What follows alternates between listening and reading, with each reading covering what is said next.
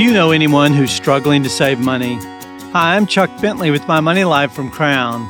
People often have a hard time learning to save. Unfortunately, it's easy to exasperate them in our attempt to help. Troubled people don't need us to point out their problems. Most don't appreciate unsolicited advice.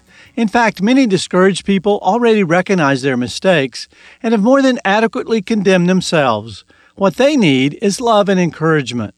The lack of loyalty to Christians with problems is not new. In the Apostle Paul's letters, he shared that his problems caused others to doubt his calling and to avoid him. That's the last thing hurting people need. Job suffered family loss and economic reversal.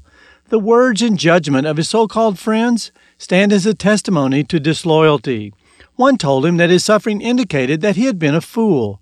Job answered, Anyone who withholds kindness from a friend forsakes the fear of the Almighty.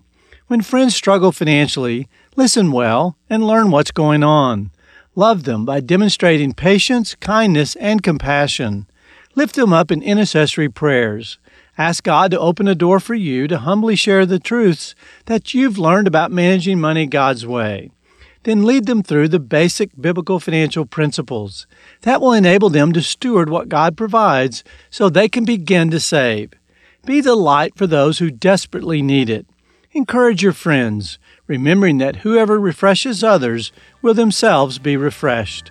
Many friends suffer with credit card debt. Perhaps you do too. If so, I recommend Christian credit counselors. They'll create a debt management plan that will work for you.